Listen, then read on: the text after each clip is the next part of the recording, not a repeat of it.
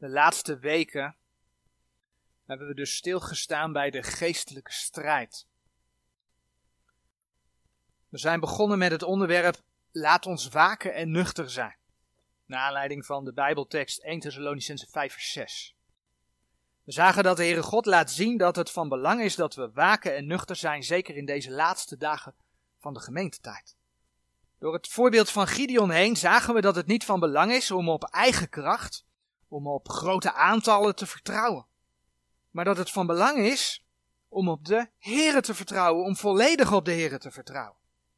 We zagen dat de Heere Gideon een, een, een leger gaf dat naar menselijke maatstaven klein was, heel klein was, maar dat nuchter en waakzaam was.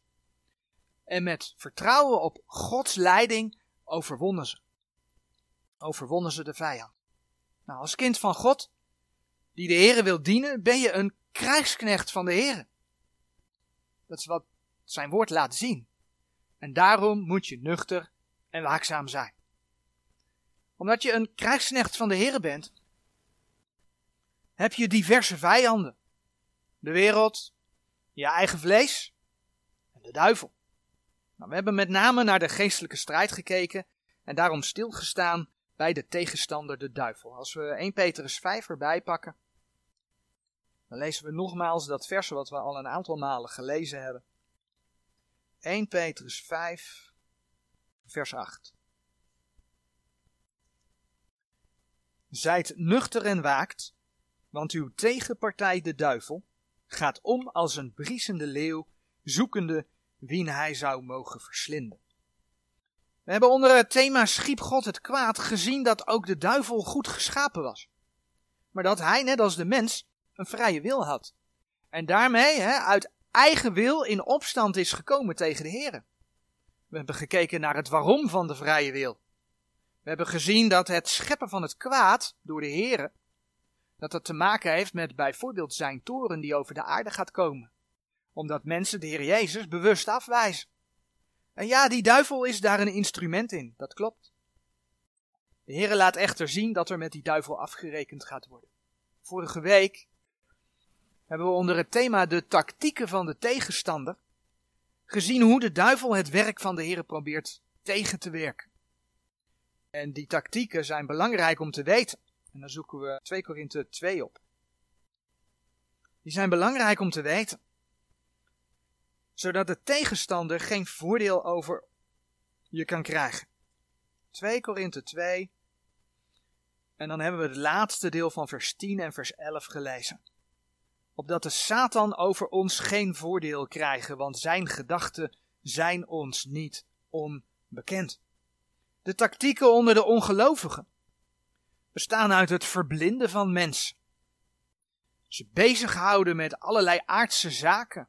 En als ze dan Gods woord op hun pad krijgen, ja, dan probeert hij dat weg te stelen. Door bijvoorbeeld vooroordelen of opnieuw door ze bezig te houden. Dan gebeurt er wat, aandacht afgeleid en het woord is weg. Er zijn natuurlijk meerdere redenen. En zo probeert hij de mensen bij de Heere God weg te houden. Onder wederomgeborenen probeert hij door zijn tactieken gelovigen uit te schakelen, gelovigen in verwarring te brengen, door obstakels op hun pad te brengen, door hun gedachten te beheersen, door te ziften, door zichzelf te vermommen, door Gods woord te citeren, want dat doet hij ook. Alleen ja, op een verkeerde manier zodat gelovigen van de eenvoudigheid in Christus gaan afwijken. Dat is zijn doel onder gelovigen. En opnieuw zagen we dat het daardoor zo van belang is om als gelovigen nuchter en waakzaam te zijn. Door wat we net lazen in 2 Korinthe 2 vers 11. Want zijn gedachten zijn ons niet onbekend. Hebben we de vorige keer dus met name stilgestaan bij die tactieken van de boze. En dat zijn dus de tactieken die van de boze uitgaan. Daar is de bo heeft de boze, zeg maar, het initiatief. Die van de boze uitgaan om de gelovigen te laten afwijken van de eenvoudigheid in Christus. Het thema van morgen is, geeft de duivel geen plaats. Dat is op basis van het vers Efeze 4 vers 27. Dat vers dat zegt tegen de gelovigen, geeft de duivel geen plaats. Dus het laat je als gelovige zien dat je daar zelf een rol in speelt. Dat je daar zelf een rol in kunt spelen. Waardoor je die duivel plaats geeft. Dus de actie ligt dan niet zozeer bij de tegenstander, maar de actie ligt bij jezelf. Dus de vorige keer hadden we het over de vijand die uit eigen initiatief aanneemt om verwarring te kweken. En nu hebben we het over onszelf. Over de gelovige zelf, die aanleiding geeft om je te laten aanvallen. Dat is een verschil. Onder gelovigen, ik noemde dat net al heel even, daar leeft nog wel eens ideeën. Daar leven nog wel eens ideeën. Dat de vijand je niet te pakken krijgt. Dat de vijand je zelfs, en dan, dat is een heel sterk woord, maar de Bijbel gebruikt dat woord. Ik ga het niet opzoeken, maar als je het na wil zoeken, dan kan dat. 1 Korinthe 5 vers 5. Dat de vijand je ook niet zou kunnen verderven. Nou, verderven, dat heeft natuurlijk met het verderf, met de hel te maken. Maar als het in 1 Korinthe 5 vers 5 gaat, dan gaat het over het verderf van het vlees. Heeft niks met de hel te maken. Heeft dus niet met je behoud te maken. Maar de vijand kan je bezittingen afnemen.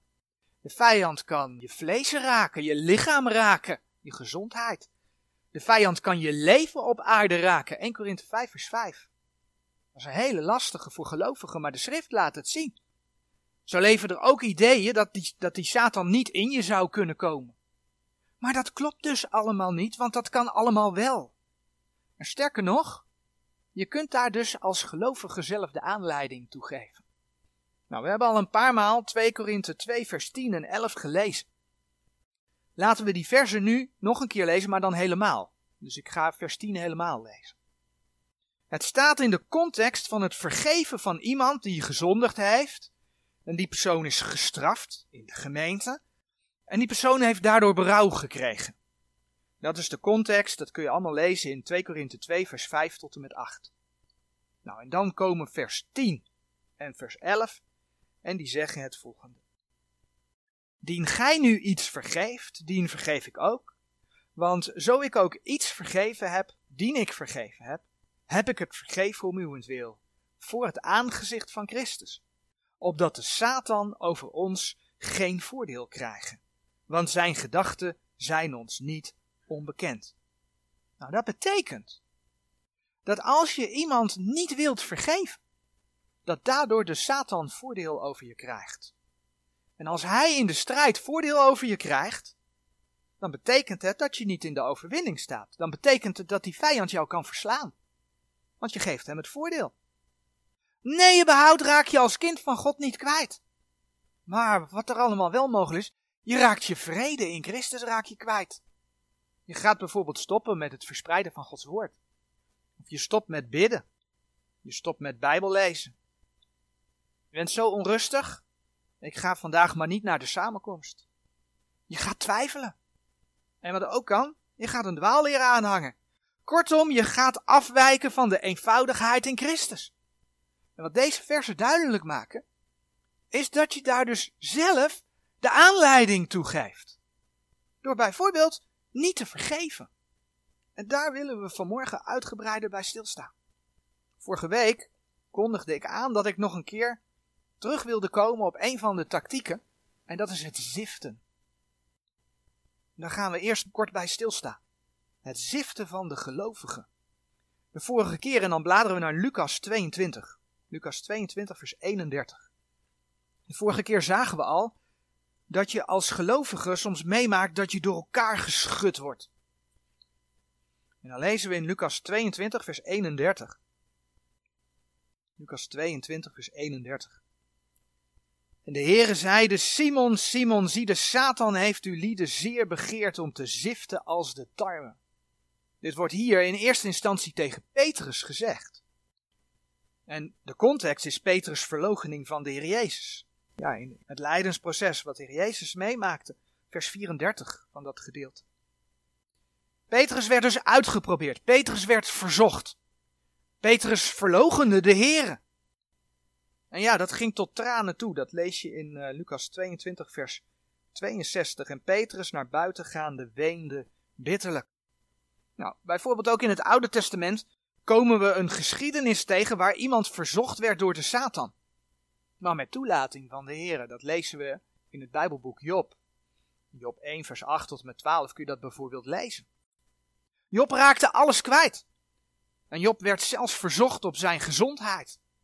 En dat alles was op verzoek van Satan. Zoals we hier in Lucas 22, vers 31 lezen, is dat blijkbaar een begeerte van hem. Dat wil hij graag. En de Heere laat dat soms toe. Dat komt vandaag de dag dus ook voor. Maar wat houdt dat ziften in? Het heeft te maken met zeven. Als je onzuiverheden uit meel wilt halen, dan kun je dat door een zifter halen. Je haalt het als het ware door een zeef. Als je grote hoeveelheden wilt ziften, dan wordt daar druk bij gebruikt, bijvoorbeeld door middel van een apparaat. Nou, het fijne meel gaat door de zeef en de ongerechtigheden in die meel, die blijven in de zeef achter. Je zou kunnen zeggen dat de Satan af wil van de fijne meel, want hij is het die begeert te ziften. Nou, hij is niet geïnteresseerd in de fijne meel. Hij is geïnteresseerd in wat er in die zeef achterblijft. Daarom wil hij je door die zeef heen duwen. Hij wil die ongerechtigheden van jou wil hij hebben. Hij wil af van jouw liefde en toewijding voor de Here. En hij is op zoek naar je zwakheden. Zodat hij die tegen je kan gebruiken.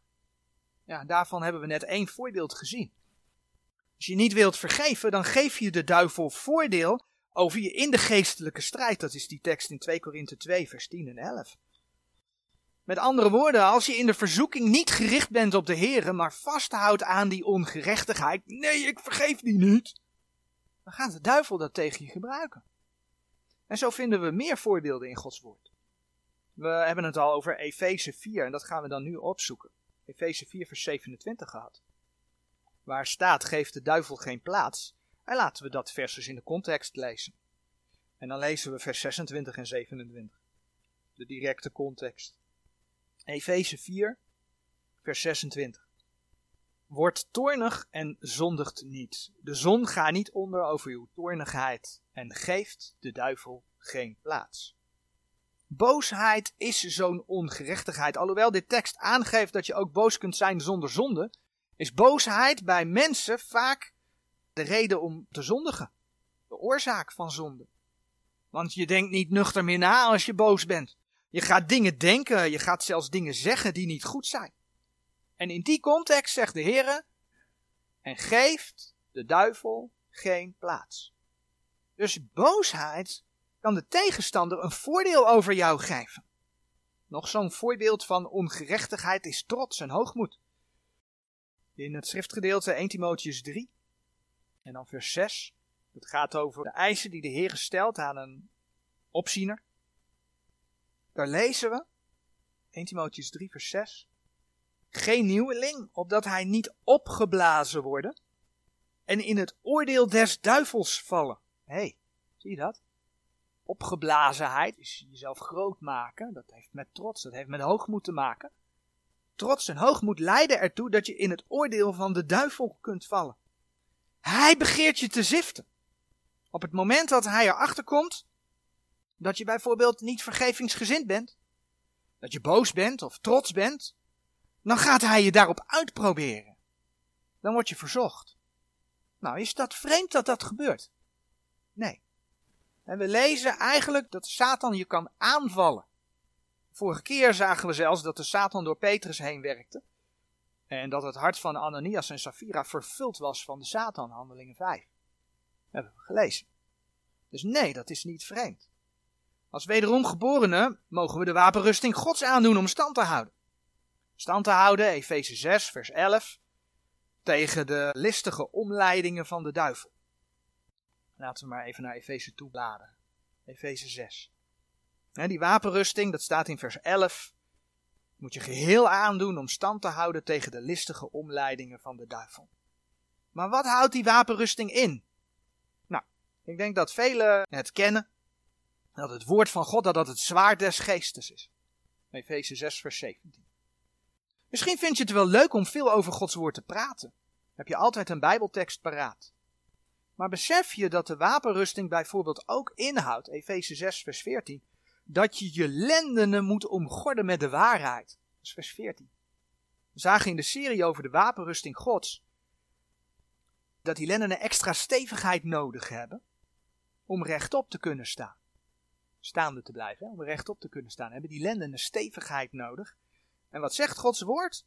Die moeten verstevigd worden door de waarheid. Moet je omgorden met de waarheid.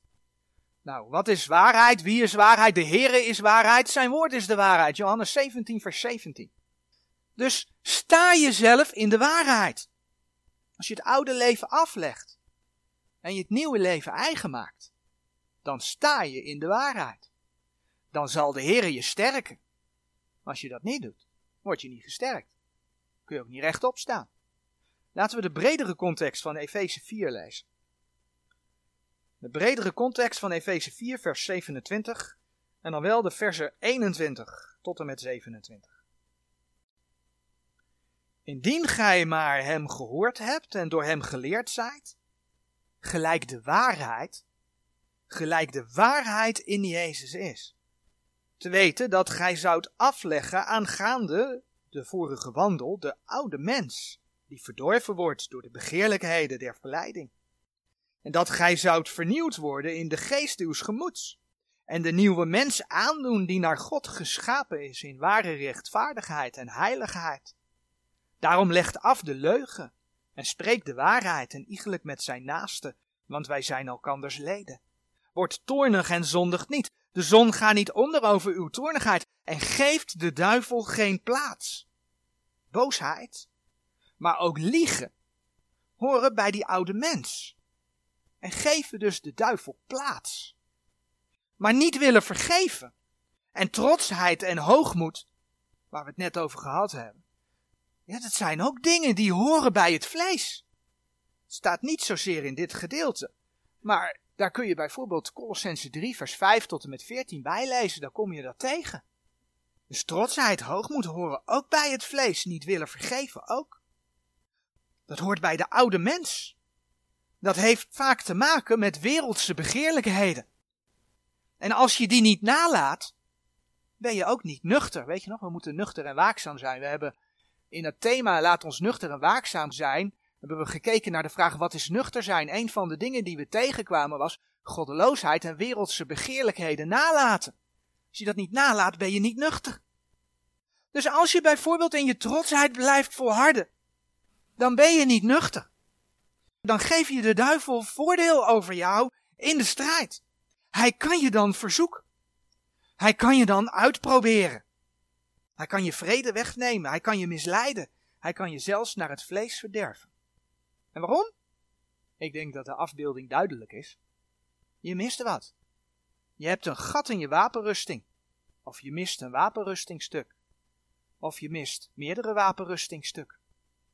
We hebben kort een aantal voorbeelden gezien.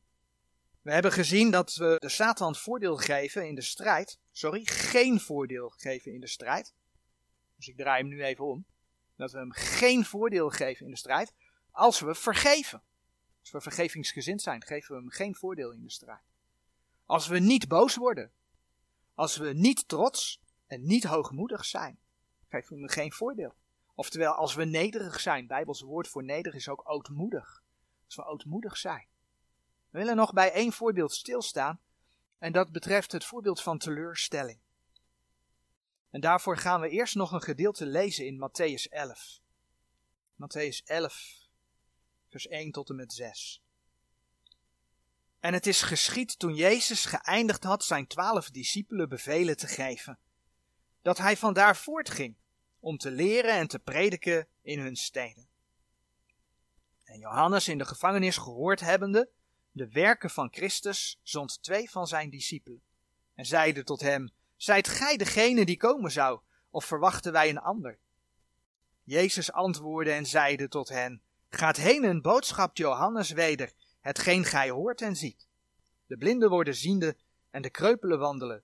De melaatsen worden gereinigd en de doven horen. De doden worden opgewekt en de armen wordt het evangelie verkondigd. En zalig is hij die aan mij niet zal geërgerd worden. Johannes de Doper stelde in dit gedeelte een voor hem opzienbarende vraag. Namelijk Matthäus 11 vers 3. Zijt gij degene die komen zou, of verwachten wij een ander? Dat was voor Johannes de Doper een hele opzienbarende vraag. En waarom? Nou, als je in Johannes 1 vers 20 tot 23 leest, dan lees je dat Johannes heel goed wist wie hij zelf was en wat zijn taak was. Dat wist hij heel goed. Laten we naar Johannes 1 bladeren. Johannes wist heel goed dat hij niet de Christus was. En dat hij degene was, de stem des roepende in de woestijn maakt de weg des Heren recht. Hij wist heel goed dat hij de profetie uit het Oude Testament vervulde. En te meer, Johannes had de Heer Jezus herkend. En had zelfs uitgeroepen waarom de Heer Jezus naar de aarde gekomen was. Kijk maar in vers 29 van Johannes 1. Des andere daags zag Johannes Jezus tot zich komende en zeide, Zie het lam Gods, dat de zonde der wereld wegneemt. Dus Johannes kende de Heer Jezus, wist wat hij kwam doen, en sterker nog, hij wist ook nog dat er aan zijn eigen bediening een einde kwam. Terwijl de Heer Jezus verder zou gaan. In Johannes 3, vers 30, daar lezen we dat Johannes de Doper zegt: Hij moet wassen, maar ik minder worden. En ondanks dat getuigenis stelde Johannes in Matthäus 11, vers 3 die vraag: Zijt gij degene die komen zou, of verwachten wij een ander? Betekent dit dat Johannes was gaan twijfelen? Blader ondertussen terug naar Matthäus 11. Betekent dit dat Johannes was gaan twijfelen? Nee. De schrift laat zien dat Johannes opstandig was. Johannes was teleurgesteld. Een deel van het antwoord wat de Heer Jezus Johannes laat brengen, dat lezen we in 11 vers 6. Matthäus 11 vers 6. De Heer Jezus laat Johannes zeggen, en zalig is hij die aan mij niet zal geërgerd worden. Blijkbaar was Johannes geërgerd. Boos misschien wel. In elk geval teleurgesteld. Ik bedoel, Johannes zat in de gevangenis. Hij zat in de gevangenis omdat hij de komende koning aankondigde. En de mensen opriep tot bekering. Dat lees je onder andere in Matthäus 3, vers 2 en 3. En dat deed hij notabene in de opdracht van de Heere God zelf. En boem, hij wordt gevangen genomen en zit in de gevangenis. En denk maar niet dat de behandeling in die gevangenis in die tijd zo geweldig geweest zal zijn. Daarnaast moet je je voorstellen dat Johannes, toen hij predikte, dat toen de gemeentetijd nog niet bekend was. Dus Johannes kondigde de koning aan en de profeten lieten zien dat de koning, de Messias, zou Israël gaan herstellen en zou de vijanden gaan verslaan. Dat was Johannes' verwachting. En dan wordt hij gevangen genomen en dan zit hij in de gevangenis. Ja, en zo zijn er velen die in het verleden, maar ook nu, door de verkondiging van het woord van God gevangen genomen zijn, gemarteld zijn zelfs, gemarteld worden zelfs. Dat is niet makkelijk. Dan ga je door allerlei processen heen. Ja, en dan moet je echt gaan oppassen dat je gedachten niet gaan afleiden van de eenvoudigheid in Christus. Here, had ik niet zo. Here, had ik niet zus. Here, heb ik nu wel uw wil gedaan? Want ik heb gedaan wat u zegt en nu gebeurt dit. En noem maar op. En als je niet oppast, heb je allerlei overwegingen in je hoofd, overleggingen, allerlei hoogte in je gedachten, die tegen de kennis God zijn en die de vrede in de Here wegnemen. Dat is op basis van het schriftgedeelte waar we de vorige keer bij stil hebben gestaan. 2 Korinthe 10, vers 3 tot en met 6. En dat soort vragen zijn waarschijnlijk ook door Johannes hoofd heen gegaan. Maar dan moet je kijken welk getuigenis de Heer Jezus van Johannes gaf. Matthäus 11, vers 10 en 11. De Heer Jezus die zegt daar over Johannes. Want deze is het. Matthäus 11, vers 10. Want deze is het van de welke geschreven staat: Zie, ik zend mijn engel voor uw aangezicht die uw weg bereiden zal voor u heen. Voorwaar zeg ik u, onder degenen die van vrouwen geboren zijn, is niemand opgestaan, meerder dan Johannes de Doper. Doch die de minste is in het koninkrijk der hemelen, is meerder dan hij. De heer Jezus heeft net gezegd tegen Johannes, en zalig is hij die aan mij niet zal geërgerd worden. En tegen de mensen zegt hij, deze versen, er is niemand meerder.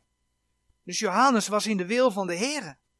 Maar doordat hij gevangen zat, gingen er allerlei vragen spelen. Waardoor hij uiteindelijk de Heer Jezus die vraag in Matthäus 11 vers 3 gesteld heeft. Zie je de geestelijke strijd? Ook toen al. Het probleem met dergelijke teleurstellingen is dat je eigenlijk niet volledig op de leiding van de Heere God vertrouwt. Want ja, als je dan de wil van God doet, hè, even vanuit Johannes denken, dan verwacht je toch niet dat je in de gevangenis gezet wordt, toch? Nou, misschien wel als hij naar de profeten van het Oude Testament had gekeken. En als je die gedachten laat gaan, dan heb je ze dus niet gevangen tot de gehoorzaamheid van Christus geleid. 2 Korinthe 10, vers 5. Vanuit het gedeelte over de wapenrusting, Efeze 6, zou je kunnen zeggen dat je de helm der zaligheid niet goed opgezet hebt. Misschien wel helemaal niet op hebt. Efeze 6, vers 17. Je gedachten zijn niet beschermd. Maar de Heer heeft toch alles in zijn handen. Dat betekent dat hij ook de tegenslagen in zijn handen heeft. Dan hoef je niet geërgerd te worden. Dan hoef je niet teleurgesteld te worden. En als je erachter komt dat je wel teleurgesteld bent, want ja, je bent nu eenmaal mens, beleid het de Heer. Vraag hem je te helpen om op hem te vertrouwen. En die mooie omwending zien we bijvoorbeeld in Psalm 56. Psalm 56, vers 4 en 5. In die versen lezen we. Psalm 56, vers 4. Ten dagen als ik zal vrezen, zal ik op u vertrouwen. In God zal ik zijn woord prijzen. Ik vertrouw op God, ik zal niet vrezen. Wat zou mij vlees doen? We weten allemaal dat we op de Heer moeten vertrouwen. Als kind van God weten we dat we op de Heer moeten vertrouwen. Toch zijn we mens. We krijgen te maken met vrees, we krijgen te maken met teleurstelling. En dat laat de psalmist ook zien. Hè? Vers, uh, vers 4 begint met: Ten dagen als ik zal vrezen. Ten dagen als ik zal vrezen. Maar juist daarin zegt hij, de rest van vers 4, zal ik op u vertrouwen. En dan kan hij vervolgen met vers 5. In God zal ik zijn woord prijzen. Ik vertrouw op God. Ik zal niet vrezen. Wat zou mij vlees doen? Laat teleurstelling niet het voordeel van de Satan over jouw leven zijn. Op het moment dat je je eigen zwakheden erkent, op basis van het lezen van de schrift, op basis van gebed, je vraagt om zijn leiding daarbij, dan kun je ze ook afleggen. Dan kun je de Heere vragen om je daarbij te helpen. En dan ga je zien dat de Heere dat ten goede doet meewerken. Dat is waar Romeinen 8, vers 28, laten we het maar even, even lezen. Bekend vers, dat is wel vaker naar voren gekomen. Een hele mooie belofte. Romeinen 8, vers 28. Wij weten dat degenen die God lief hebben, alle dingen medewerken ten goede. Namelijk degenen die naar zijn voornemen geroepen zijn. Job is reeds genoemd. Bladeren we naar Job. Job is reeds genoemd. Het was Job waar de Heere heel positief over sprak. Job 1 vers 8. In Job 1 vers 8 daar zegt de Heere over Job, maar hij zegt het tegen de Satan, het volgende. En de Heere zeide tot de Satan, hebt gij ook acht geslagen op mijn knecht Job? Want niemand is op de aarde gelijk hij, een man oprecht en vroom, godvrezende en wijkende van het kwaad. Zegt de Heere, over Job. En toch werd Job aangepakt. Job beleed bijvoorbeeld wel wat er in Job 23 vers 10 staat. Het tweede deel van het vers. Job 23 vers 10. Hij beproeven mij, als goud zal ik uitkomen. Hij beproeven mij, als goud zal ik uitkomen. Weet je wat het is? De Heere gebruikt het ziften door de duivel. Bij Job ten goede. Ondanks dat de Heere zo positief over Job sprak, bleek door de verzoeking die Job onderging, dat Job behoorlijk hoogmoedig was. Nou, dat kun je op diverse plekken in Job lezen, gaan we allemaal niet opzoeken.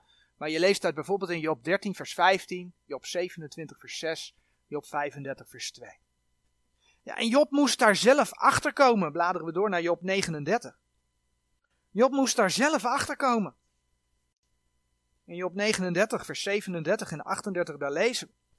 Zitten we op het keerpunt bij Job. Job gaat zich verootmoedigen. Daar zegt Job: Zie, ik ben te gering. Wat zou ik u antwoorden? Ik leg mijn hand op mijn mond. Eenmaal heb ik gesproken, maar zal niet antwoorden, of tweemaal, maar zal niet voortvaren. En, en door die verootmoediging zien we dat Job uiteindelijk hè, zijn eigen geringenheid is gaan inzien en ook zijn schuld is gaan beleiden. In Job 42, vers 2, daar lezen we: ik weet dat gij alles vermoogt, zegt Job tegen God. En dat geen van uw gedachten kan afgesneden worden. En dan gaat vers 6 als volgt verder. Daar beleidt hij, beleed hij Daarom vervoei ik mij. En ik heb berouw in stof en as. Job moest, ondanks dat hij de Heer, oud-testamentisch weliswaar, maar ondanks dat hij de Heer al kende, moest hij tot bekering komen. En zo, ondanks dat hij door de Satan gezift werd, heeft de situatie door zijn schuldbeleidenis, zijn volkomen vertrouwen op de Heere God, ertoe geleid dat hij er als goud uitgekomen is. En dan lezen we bijvoorbeeld in de eerste Petrusbrief de versen, vers 3, vers 6 en vers 7. De eerste Petrusbrief, hoofdstuk 1, vers 3. Geloofd zij de God en Vader van onze Heer Jezus Christus, die naar zijn grote barmhartigheid ons heeft wedergeboren tot een levende hoop, door de opstanding van Jezus Christus uit de doden. En dan gaan we in vers 6 verder. In welke gij u verheugt, nu een weinig tijd, zo het nodig is, bedroefd zijnde door menigerlei verzoekingen. Opdat de beproeving uws geloofs, die veel kostelijker is dan het goud, het welk vergaat en door het vuur beproefd wordt, bevonden worden te zijn tot lof en eer en heerlijkheid in de openbaring van Jezus Christus. Dus als gelovigen geven we de duivel vaak aanleiding om ons te verzoeken. We stellen hem vaak in het voordeel van de strijd, door naar het vlees te leven en niet op de Here te vertrouwen. En we hebben de voorbeelden gezien. Dat gebeurt bijvoorbeeld door niet te vergeven, door boosheid, door hoogmoedig te zijn, door trots te zijn, door teleurstelling, maar door je zonde te beleiden. En je oude mens, je vlees voor dood te houden, vanuit de nieuwe mens te leven. En op de Here te vertrouwen, kun je dat voordeel bij de Satan weghalen? En zelf dat voordeel van de strijd naar je toe halen. Doordat je die hele wapenrusting aan hebt. Je beleidt niet alleen het woord, je hebt niet alleen het zwaard in je handen, maar je staat ook in de waarheid. En dan kun je staande blijven. Dan kun je rechtop blijven staan. Amen.